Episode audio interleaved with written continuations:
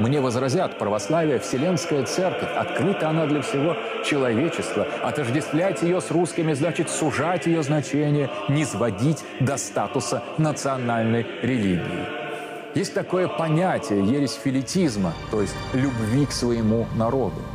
Для врагов православия, особенно из числа западных христиан, это центральный аргумент как против Византии, так и против Руси.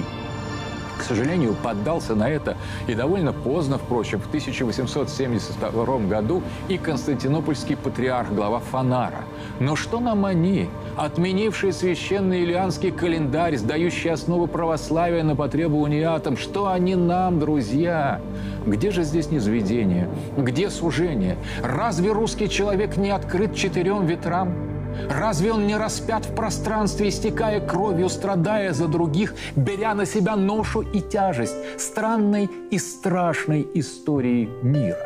Разве русский человек – это не вселенная?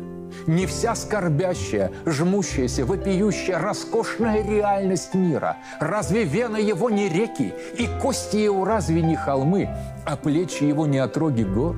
А глаза его не солнце и луна, а дыхание его не ветра земли? Разве русский человек – это только человек? И все?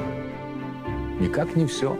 Он много, много больше. Он велико рос, великий русский, больший, чем просто русский, чем он сам.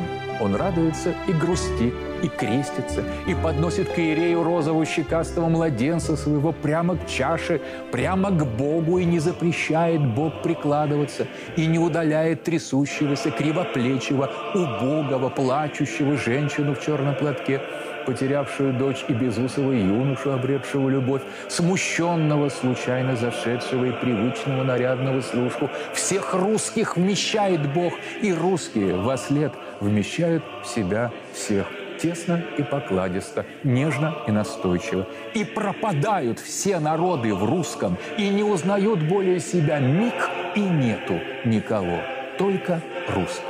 И лишь солнце пляшет над ними, русское наше солнце пляшет.